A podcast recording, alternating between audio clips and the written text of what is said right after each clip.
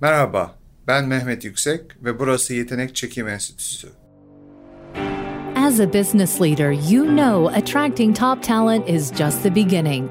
Real growth happens when you lead yourself and others well, creating a company culture that attracts, nurtures, and retains the best of all things. We'll teach you how to make an impact through a holistic leadership approach, reframing success in leadership. This is the Talent Magnet Institute podcast with your host, Mike Sipple Jr. Thank you for joining us today for the Talent Magnet Institute podcast. We are here in the studio with a very dear friend and longtime client of our firm, Mehmet Yüksek. He is the president and CEO of Perfetti Van Melle North America. Mehmet, you serve as a ma- on major industry boards. You're caught upon for global leadership conversations and confections in North America. You're a global leader yourself. And uh, thank you for everything that Perfetti Van Melle does in our community the impact you have both from inside of manufacturing and employing people, but also the ways that you outreach to the community and uh, help our community shine and help the nation shine and smile along the way. So, welcome, Mehmet, uh, to the Talent Magnet Institute podcast. Thank you, Mike. Um, I'm so excited to be part of this, uh, and thank you for inviting me and uh, giving me an opportunity to share my story. So, Absolutely. It's a pleasure. It's been a pleasure getting to know you at a very close range. And um, and I look forward to this conversation as well. Me too. So let's share with our, our listeners this morning uh, who are from all over the world. And let's just share, let's talk about story of upbringing and experiences that now has you as the candy man in North America. Um, could we start and just share a little bit about your story and journey? Uh, I was born and raised in Turkey. Uh, in a small town on the Black Sea coast, uh, actually. And um, I am the youngest of three, got two sisters. And um, I um, basically um, went to elementary school and secondary school in that small city called Sinop.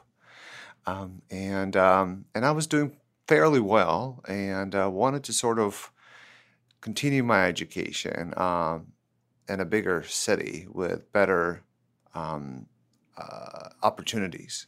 So, and then also um, my parents as well as my sisters, they saw um, that and then uh, helped me make that dream come true. Um, so um, we uh, basically uh, got together and talked about um, the possibilities. And then obviously the first thing that came to mind was Istanbul. And um, so I moved to Istanbul for high school education and, you know, stayed with my sister who was newly married at that time for about three years and then uh, another year on my own. And then went on to basically attend one of the um, top universities in Turkey, Boğaziçi University. And, um, and, that's, uh, the rest is really um, all history uh, with Istanbul and then Europe and and now here in the States for the last seven years. Share with us a little bit about that career journey of going from a small town to a much larger city and then even moving countries in Europe. Can you share a little bit about that journey and what really led you innately to have an interest to do that versus be afraid from it? So apart from you know um, getting good grades and doing well at school, um, being pro- perhaps being the youngest uh, with such an age difference between the siblings, and then also among my cousins too. You know, I'm the youngest, so uh, I was very much into reading and exploring and uh, learning early on, and uh, sort of at a point, um, I came to the realization that that small city, you know, could not contain me. Sort of, I wanted to explore something different and bigger. So it just came in stages, so to speak. And uh, and the first step was Istanbul. So I was lucky enough to be able to attend a private high school uh, where I learned English and um, kind of all my courses were in English. Um, so English has been part of my life for a long time now. And, and then again, um, was lucky to be able to go to um, a state university, which is uh, one of the prominent universities, not only in Turkey, but also in Europe and in, you know, in the world. So, um, Istanbul was obviously uh, a city that offered a lot to me in terms of uh, learning, connecting, and meeting new people. Um, uh, I think the first and the only, I must say, perhaps the mentor. I've certainly learned a lot from a lot of people along the way, but the first mentor for me was um, at high school, my English teacher. Um, he was such a world citizen, uh, such an intellectual, and uh, such a warm person.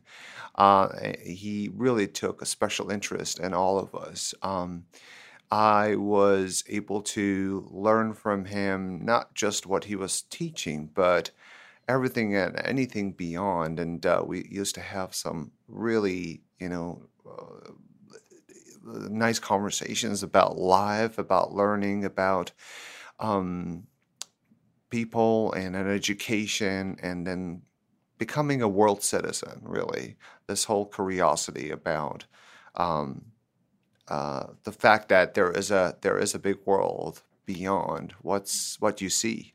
So, um, with that in mind, uh, certainly um, at you know uh, college uh, years and uh, I at first didn't know what I was going to do, and then I came across with marketing, um, and uh, and thereon, and the first course I took in marketing was uh, an eye opener for me, and really sort of um, thought that everything that it brought, um, everything that it touched, anything from economics to sociology and uh, and the people in psychology, political, let's say, um, side of it and everything. So I just kind of I thought that it spoke to me.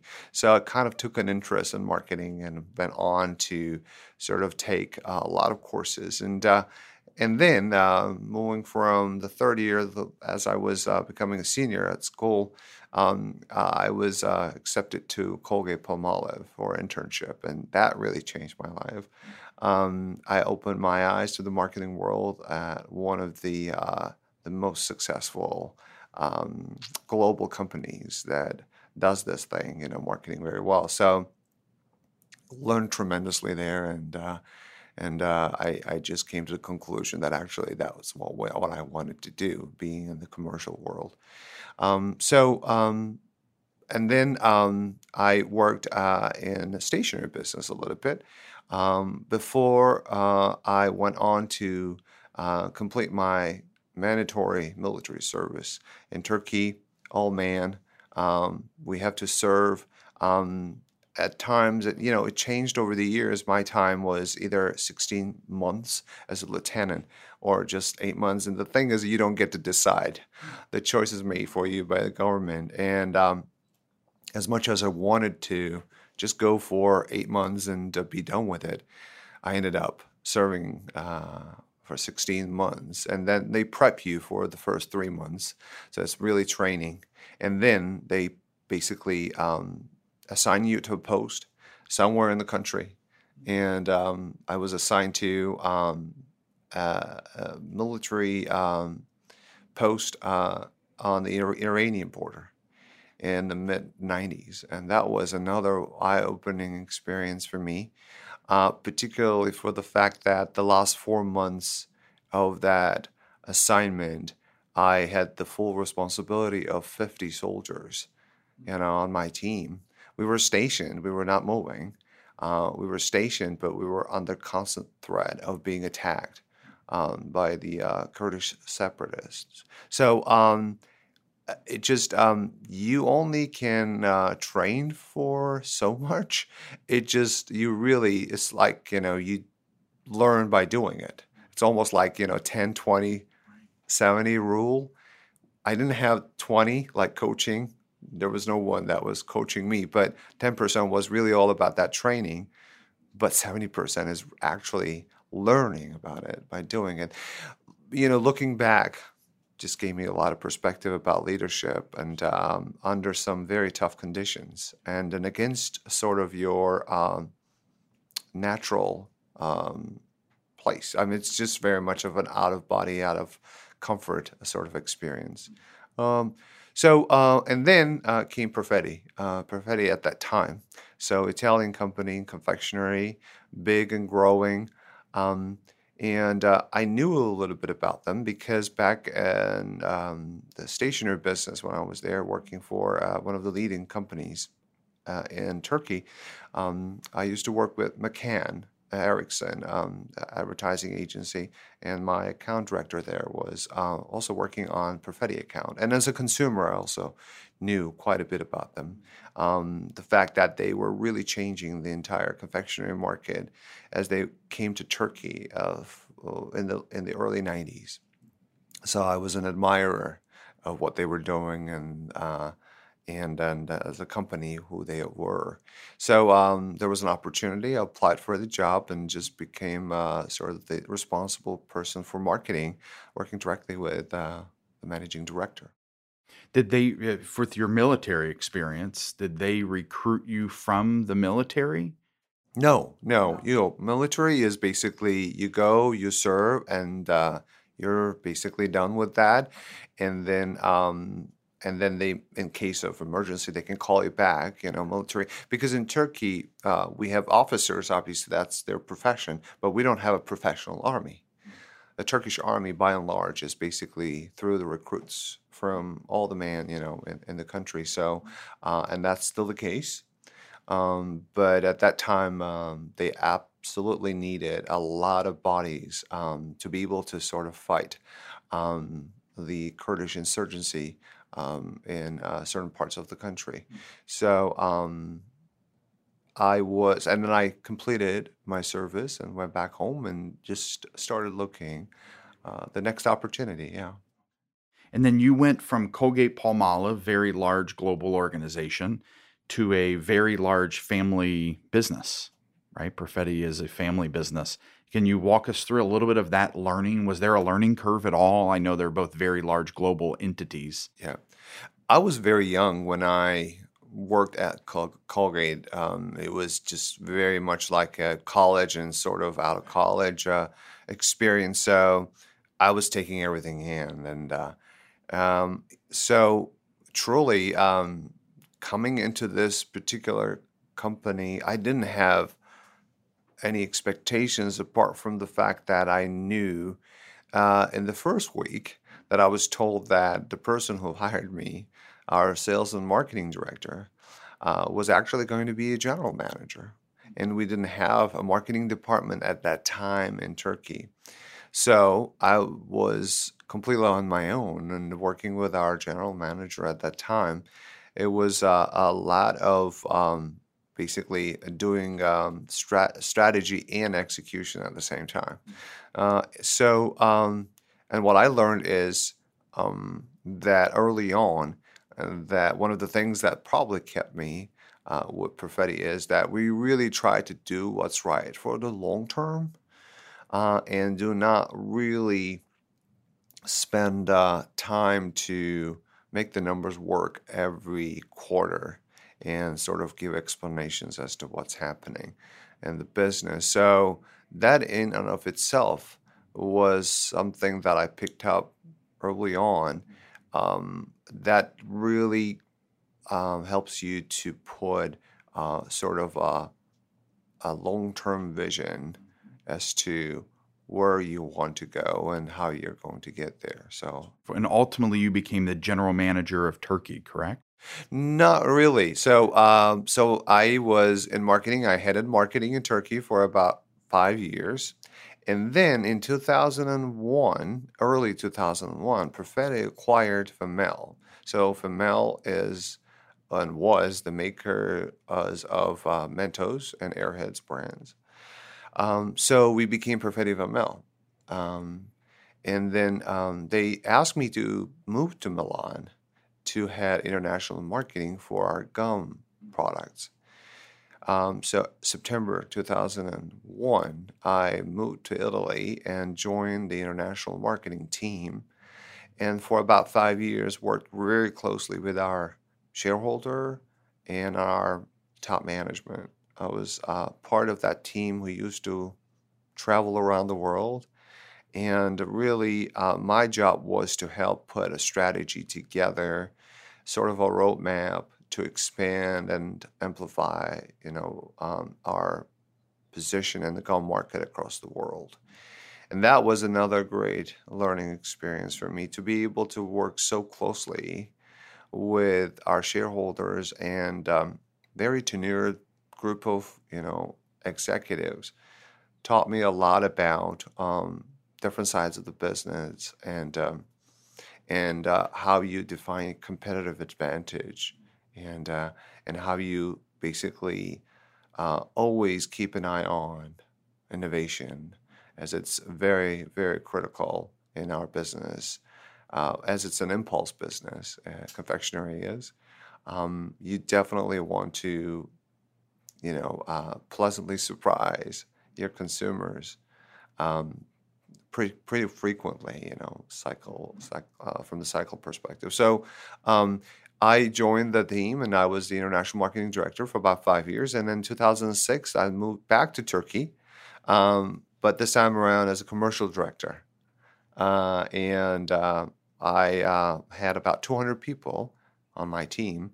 Um, we had um, different channels of trade. Uh, and as well as uh, different ways of going to market uh, it was yet another experience, uh, great experience for me to be able to build a business with my team um, and um, and learn a lot about leadership, um, and um, and then uh, and also once again sort of a confirmation and a affirmation for me that particularly what I pay attention to that um, there is a sales you know function and there's marketing function but for me it's all about commercial team one team, one goal, and uh, working um, together like hand and glove, and then supporting each other. And that whole dynamic is extremely important. And that was sort of one of the backbones of our success back in Turkey. And I do believe that it's been, you know, uh, uh, the same um, for other, uh, you know, uh, journeys that I've been part of. So um, I was uh, there about five years and then uh, early 2011 came here to us to transition to this role as president and CEO in the middle of 2012 and everything went according to the plan. Let's talk a little bit about the exposure to executives, right? And the exposure to other leaders and hopefully for those executives the exposure to younger talent and you know new ideas innovation. It sounds like that was a key part of helping you build the confidence early on that you know and for people to see what you could bring right? Bringing out the best in you. How has that transcended into your leadership today? Are there programs and things or you know culturally focused aspects of exposing young talent to executive team members? Sure. Um, i think um, there's two part to this. And number one is early on, particularly at PV, Perfetti and Perfetti Van Melle, um, working so closely with our shareholders and then our uh, executive team, um, I was really immersed in a world of sort of entrepreneurial kind of thinking and initiative. And that, that perspective was very much uh, shaping our day to day sort of decisions and, uh, and choices. Uh, that was very valuable to be able to sort of um, be uh, on the edge and uh, and then always be ready to um, to react, but also proactively, you know, um, look for opportunities. So that has helped tremendously. As I moved forward, you know, and then moved on, I came to the realization that actually um, I was reading and I was learning and I was listening about different success stories and different leaders and different executives and their success stories and uh, and what they did and why they did it. So that sort of brought me to a world where I was taking in uh, all that um, and then filtering and understanding, uh, sort of um, putting into uh, into sort of a one pager as to why the purpose is so important and how you approach the things that you are sort of asked or assigned to, um, or why it is important that you actually have to feel passion about what you really want to spend time on, and then how you bring that to life. So, with that in mind, um, I really paid a lot of attention to okay, um, it's all about really putting a great team together to be able to first put a strategy, but also execute it in, a, in an excellence.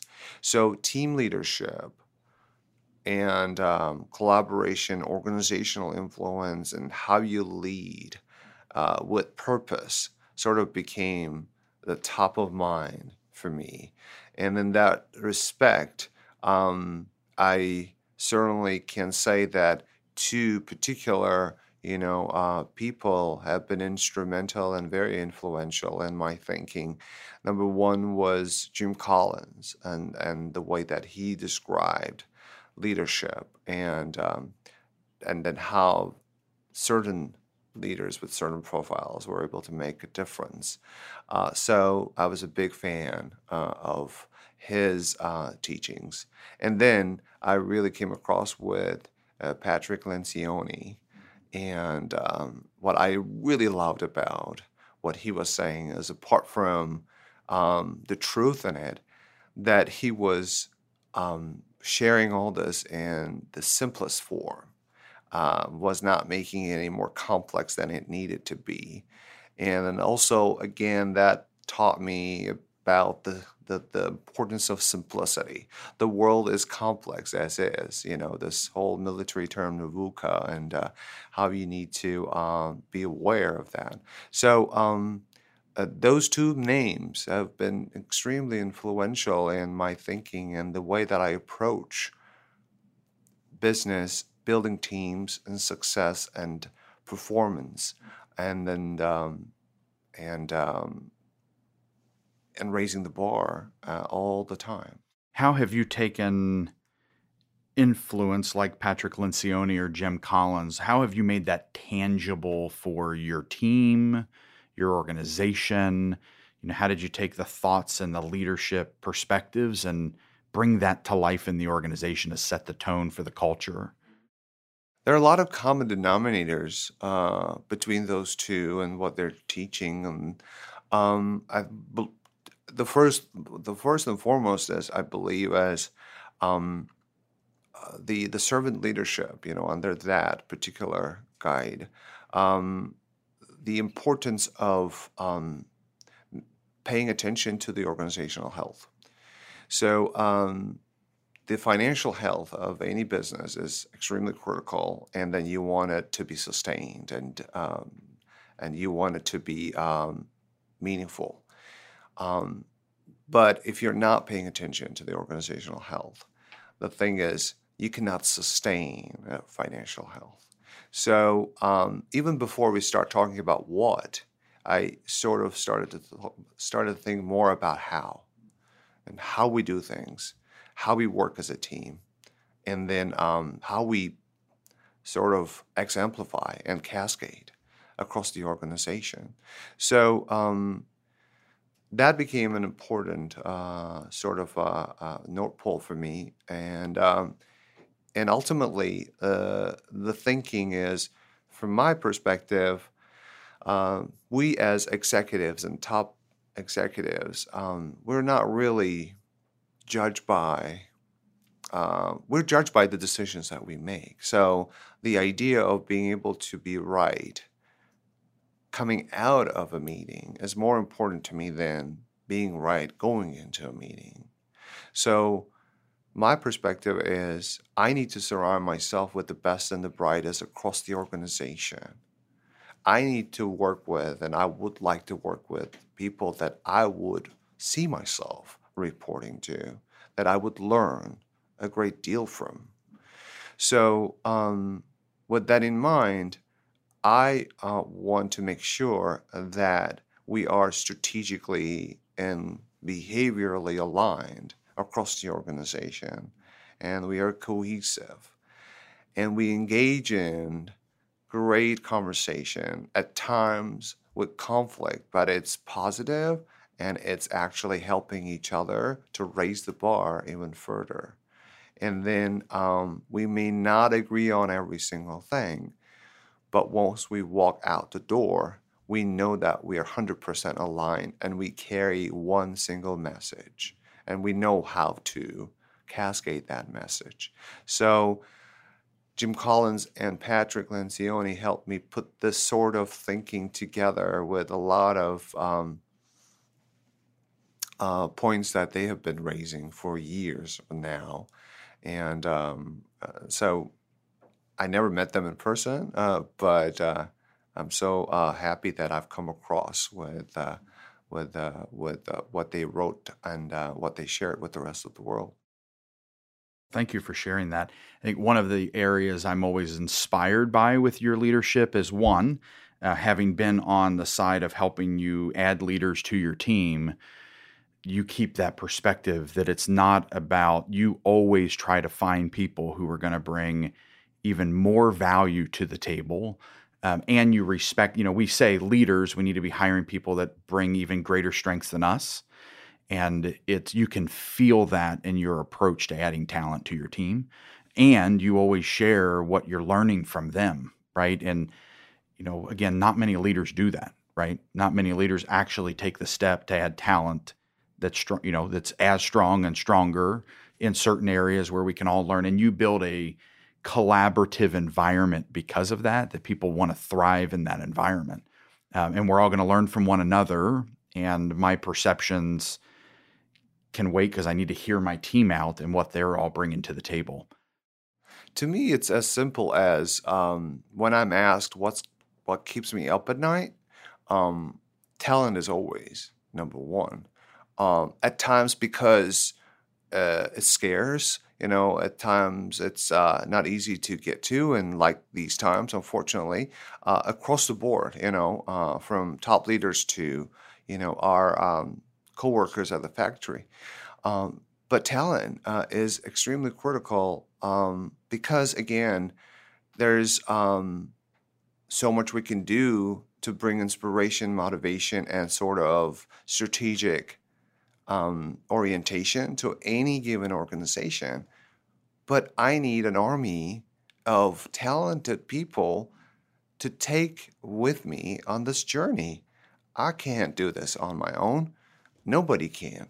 So it's sort of uh, putting a vision together and going after that vision, you know, holding hands and working together and then helping each other. So it is the most important thing on my agenda that um, I uh, help create a culture where great talent is is always wanted, always celebrated, always supported. And, and then also, it just adds up to something much bigger than individuals. That is a collective sort of genius that we come up with to be able to make a difference. So it just comes naturally to me after all these years. Maybe it wasn't that that so 15 years ago, but I've been fortunate enough to kind of be a, on a journey to learn this and then keep this with me. Um, so, yes, I do take a lot of time to make sure that we are getting the right people in the right seats and we're doing everything to support them to be successful because their success is our collective success. And that experience that employees have being underneath that leadership sets the tone for culture and expectations for culture. I was at two years ago, I was at a conference with your team and I was sitting at a at a dinner before the expo, the Sweets and Snacks Expo, and I was asking individuals, you know, do you enjoy what you're doing? And this person was fairly new to the team. I don't know if I've ever told you this. And his perspective was not only am I enjoying it, but it's the safest place I've ever worked because it's the most aligned organization I've ever been a part of. And my manager, this person's manager, and his manager, and the CEO, I know all have our backs here, right? We set a tone of transparency and leadership. Uh, and it was one of those pivotal why moments for me personally. Uh, we had the opportunity for that individual's manager and that manager's manager. We were a part of helping you gain inside your organization on the search side. And it was one of those moments that just, wow, this is why when we say we're trying to build healthy cultures as leaders, that's what that's all about. Right? That's how that cascades down. Yes, and then it's a marathon. It's not a sprint. You know that you're on a journey, and then every single minute and every single second counts, and every single interaction counts. So, uh, thank you for sharing that with me. Uh, it's certainly one of the best gifts that I can, you know, hope for. And hearing those um, only make my day and make me even more committed to what I am doing. Um, yes, um, we, for example, as a team, uh, our leadership team, we have a playbook um, and we have commitments to one another, to the entire team. And my commitment to my team is as much as I'm going to continue to raise the bar, I have your bags and I'm going to provide a safety net for you to be able to bring the best in you. So uh, that's my commitment to my team. And then um, I make it my business to remember every time I sit down with them or every other time that I sit down with them to talk about the business. At the end of the conversation, I ask two questions. Um, the first question is always, What can I do to support you better? The second question is maybe a bit more, um, let's say, um, quarterly, uh, as um, I need to be able to give them the time to think about this. How am I doing? So, because the feedback is the biggest gift that you can ask for and learn from. So, um, hearing those type of stories um, really um, make me so happy that actually we're doing something meaningful and that something that that we're actually moving forward uh, with uh, with that commitment uh, to to creating a, a place uh, where people enjoy being part of, and at the end also 21 years of the confectionery company. You know, candy is a fun business and we need to make it fun. And then celebrating success is important to us. So celebrating our wins and then patting each other on the back or recognizing each other's, you know, successes. So I'm glad to say that we also have a very strong sense and uh, commitment to our rewards and recognition program. But you know, recognition is even sometimes a thank you, a heart, heartfelt thank you Absolutely. to an individual. Well, a corporate culture, the experience that individuals have inside the organization permeates the outside market, right? So if as a if you're not creating the healthy fun um, and making life sweeter for your own employees, the consumers won't feel that show up in the brand and um, and you can certainly see that you know just even by testament of the growth right of the elevation of the organization. Um, let's talk a little bit about that. Let's talk about your experience of um, moving to north america to take over to begin taking over the organization in 2011 and where you are now and the amount of growth and trajectory that you continue to be on um, let's talk a little about the growth story and the turnaround story and the elevation story of leadership and what you've learned from those experiences. Yes, uh, it's been certainly a very sweet, you know, story so far, and I have my th- team to thank for it. Um, I, uh, I think, just looking back, um, it's been uh, a tremendously uh, rewarding journey for me. Um, we basically uh, back in the day in 2012 uh, we definitely knew that we had to do something different. Um, and then we had to put a, a very clear what um, and then as well as define how.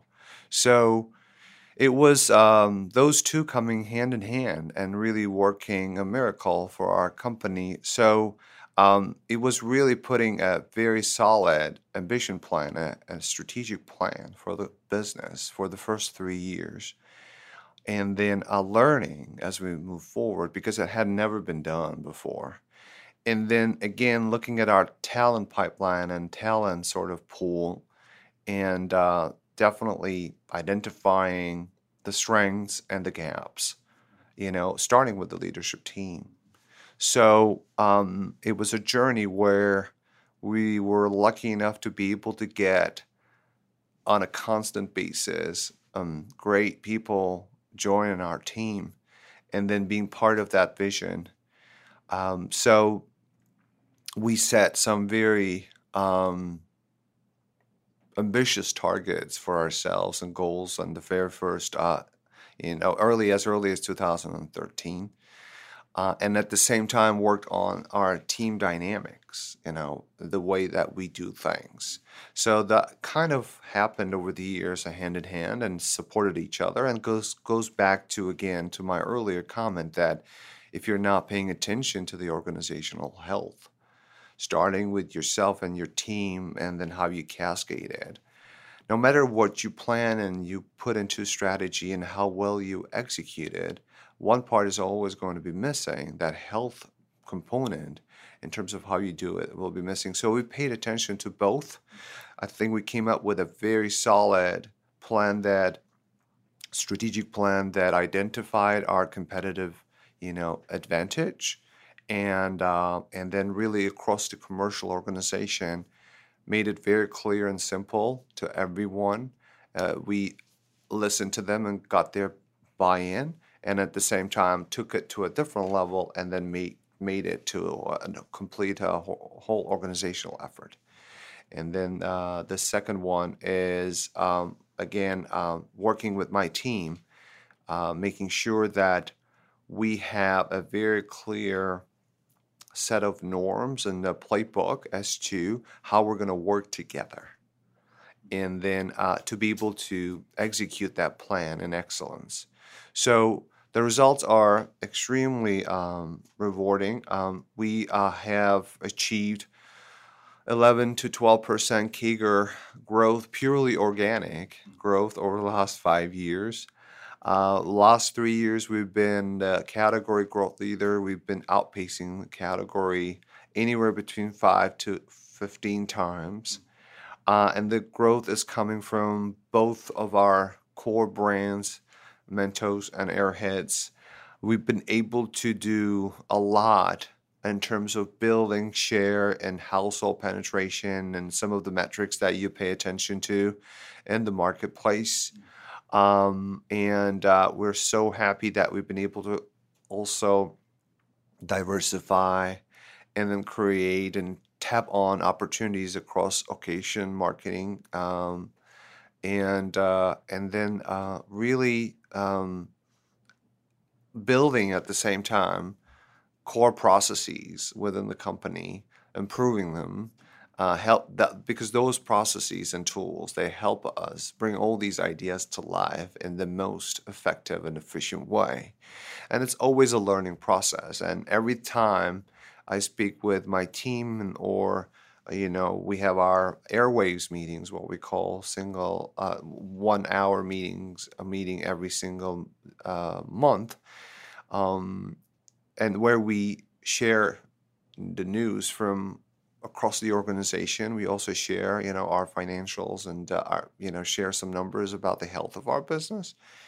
Um, that every time I, you know, uh, talk to my uh, team members, I talk about the importance of being a learning organization. So, how do we learn from what we do from others? How do we not only keep an internal eye but also external eye, right, to be able to stay uh, competitive and, and winning? It's a very interesting story for our listeners to hear because the organic growth has come. What I just distilling down what you just shared is having strengthening the core structures and vision and playbook of our organization and culture while being extremely innovative and and getting ahead of what consumers are going to want. So tremendous amount of innovation.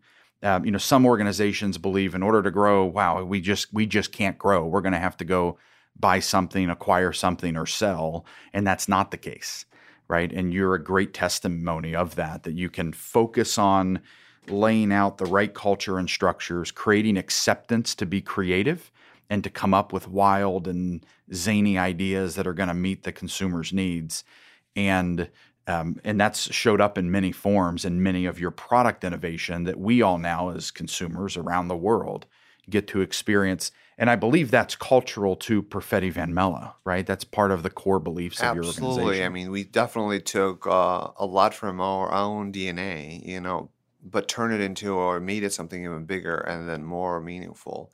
You just used the you know, sort of one of the operative words there, focus, which is personally has always been very important to me. So when they ask me, you know, sort of give me uh, to to give them the sort of the sweet formula of the success.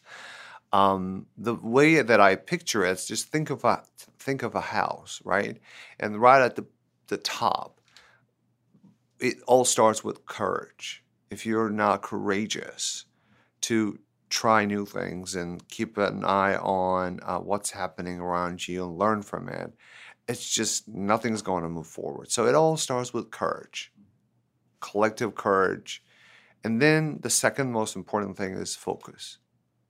And um, the world is sometimes, the world ca- could be very distracting sometimes. And uh, there is, uh, there's opportunity everywhere you look but you always have to keep your you know keep asking yourself how many how many rabbits are you going to chase? Right?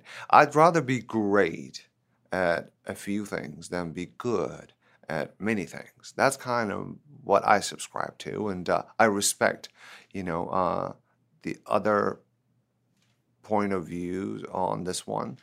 Um, so focus is very critical to me. And then the third thing is there sort of informing everything that we do is clarity you know, creating a clarity and uh, getting everyone aligned on that clarity and repeating that clarity over and over and over again is extremely important.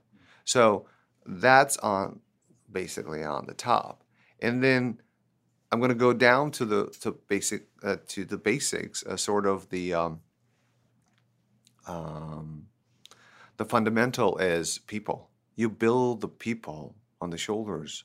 uh, You you build the business. I'm sorry, on the shoulders of people. If you don't if you don't build the people, you can't build the business. It's all about the people. People make it happen, and the columns are really having a very solid strategic plan, coming up with meaningful and sustained innovation, and then the third one is executing everything in excellence. So that's kind of the picture for those of us who are more visual. I I create that picture for them. You touched upon innovation. Yes, it's a very important part of our business everywhere. And it's part of in our DNA. But we added that additional sort of uh, layer of being very intentional about innovation and um, making sure that it is meaningful and it is sustained. and it's accepted. And it's absolutely, yeah, And it's creating a culture that allows creative thinking and ideas and true free innovation to take place Absolutely. as a key part of Yeah, that and then we invested. We have been investing in the you know innovatives, you know, thinking skills of our people over the years, and then encouraging people to use their voice. Everybody has a voice. Everybody has a lot of value to bring to the business. It's not about oh that has nothing to do with me or and I would I would I wouldn't dare to say anything about that side of the business or that building block of the business. No, I mean if uh, everybody has ideas and and everybody has something to say, so use that. That inclusion is important to me. So it's part of our uh, we're we have been very intentional in making that part of our culture. Could you share a couple of specifics around investing in things that help people be more effective in innovation? I know you've went to great great lengths to invest in this topic. Are there things that if somebody's sitting here going, "How do I invest in my people to help them with their innovative thought processes?" And you know, you've done storytelling training and all types of specific resources. We have done uh, uh, definitely. I mean, and, and then uh, certainly, I think it's important to create an ecosystem and being very intentional about this. and then having an integrated approach to it rather than one offs. I think that would be the first thing that I would recommend everyone to kind of think of. If you really want to change, then you really have to be committed to that change. And it's not going to happen in two months or six months. It's going to take its baby steps. But this is bigger than that. So think more long term with quick wins and wins across, you know, along the way. You know, you don't have to wait for three years for your first win. You certainly will have and identify the milestones and uh, and the times that you're going to get the most out of it. But it's a long-term investment. So creating that intentional and integrated ecosystem of learning is critical. And then how you bring that to life is up to you, whether you do that within or you partner with somebody who's really good at it or an institution who's really good at it is as basically a choice that you need to make. In our case, uh, we have uh, had the uh, the pleasure to partner with a, a, great organization out of New York City. What if they also have obviously their headquarters in London, and um, they have been such great partners. Um, bringing uh, this framework and sort of vernacular to um, innovative thinking and innovation across the organization. Um, and um, that um, it also, again, uh, I think goes back to that 10, 20, 70 uh, uh, model. Um, it's really 10% uh, that you spend time learning about something, whether you're reading a book or you are attending a two hour sort of seminar. 20% is really how you're being coached and how you're being helped, bringing that to life. But 70% is all about doing it. And if you're not doing it and learning learning, then that's that's not trans and that that doesn't transfer to success. So um, we partnered with them, so they have helped helped us tremendously. But it doesn't start necessarily again doesn't start with choosing a partner. It starts with you sitting down taking an hour or two days whatever works for you to being very intentional about this. In terms of putting down what you expect from this and why you're doing it the question why always comes up right? Why are we doing this instead of doing something else? Being very intentional about it. In terms of, um, I know we talked about Patrick Lencioni, Jim Collins, the What If organization. Are there other things that you personally enjoy reading and listening to to continue to spark the creativity and and then the other side of that question is what helps you wind down as a CEO? Um, I love reading. Actually, if you look at my resume, you know, down the bottom, I I, I list three things. Number one, I'm a big tennis fan, um, and uh, I picked it up quite late in life, and I'm trying to up my game uh, myself. But um, I have been watching tennis for years now, and I travel for it, so to go and see tournaments there. Uh, so that's something that I, you know, spend some time on uh, my uh, uh, for, for, for leisure, let's say. And then the second thing is um, like to just basically um, call myself an audiophile. So I'm a big, you know, fan of music, and I collect secondhand vinyl. And um, I have a very, I have a, I have a stereo uh, uh, that I'm very proud of uh, that I've invested. Uh, so music is is is really important to me. Uh, my range is pretty, you know, wide. Um, anything from rock to classical music. Um, and um, and then the third thing that I write uh, is basically um, I'm an avid reader, so I like to read, uh, and I'm a big fan of fiction as well. So fiction also helps you to be creative uh, because locking yourself into that world that the writer has created and just moving with him or her uh, is just a completely different experience, and particularly from different cultures and different writers. You know, uh, uh, and I have the privilege to be able to read in three languages, um, and that helps too.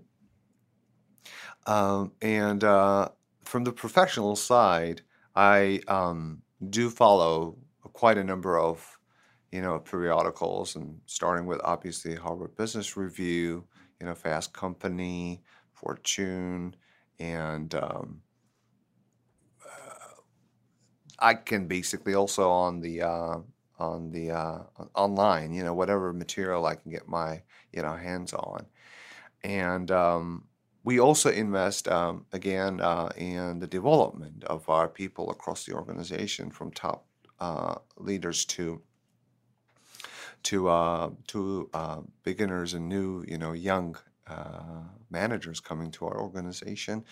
Um, uh, we also go uh, as a leadership team, and we also take uh, some of our leaders with us every single year. We go to uh, New York City uh, for the World Business Forum.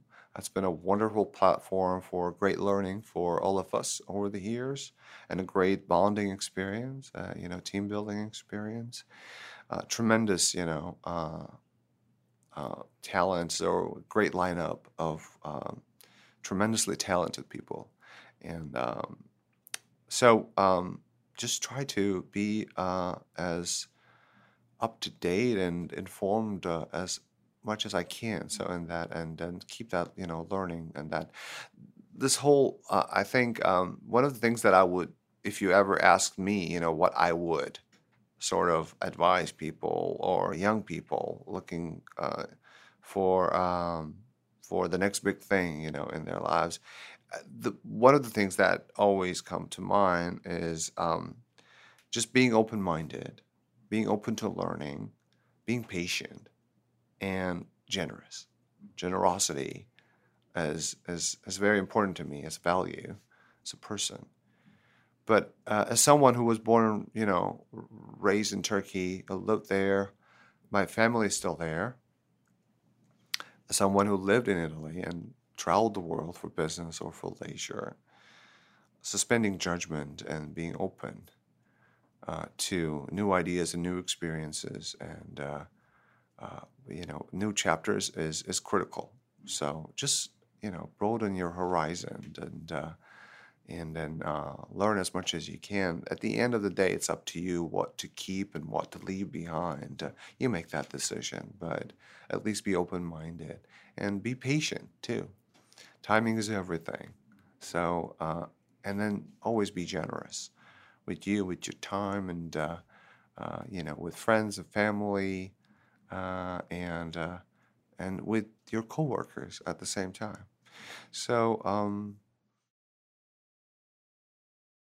Thank you so much. Thank you for that. I, uh, Mehmet, I learned from you every time I'm with you. I value your friendship and your leadership and being a longtime um, supporter of your organization. So thank you for all you do. Thank you for what you do to lead well and your entire team who hopefully will have the opportunity to listen to this. Thank them for leading this type of culture in their own lives and in their own experiences and in their own environments.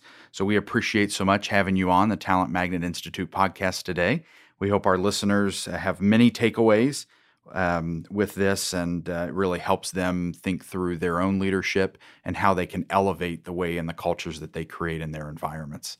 Thank you for this time. Thank you so much for having me and then all the friendship and then partnership we've had over the years and certainly Centennial has been such a great part of our journey and such a great partner. So we could have been prouder what we've done together and then all the value that you brought. And then congratulations and good luck on this particular initiative. I'm so excited to be part of this and I am here to help and support you in any way I can. Um, to make this uh, a big success and to be able to really change uh, lives and touch someone's life and to be able to give them uh, that opportunity, I would be more than happy to be part of that. So appreciate it. Thank you so much. Thanks for joining us for this episode of the Talent Magnet Institute podcast. Make sure you subscribe so you never miss an episode and help spread the word by leaving a review. The Talent Magnet Institute podcast is made possible by Janelle Spence and Christine Lewis of Centennial Josh Chappelle and Adam Smith of Sound Press, produced by Chris Medine of New Fidelity Studios and Audra Casino and Megan Doherty of One Stone Creative. Music written by DJ Corbett and Chris Medine. And myself, your host, Mike Sipple Jr. We are recorded in Greater Cincinnati, Ohio. We're supported by our listeners from all around the world. The Talent Magnet Institute podcast is part of the Talent Magnet Institute and Centennial. You can reach me on Twitter or LinkedIn at Mike Sipple Jr.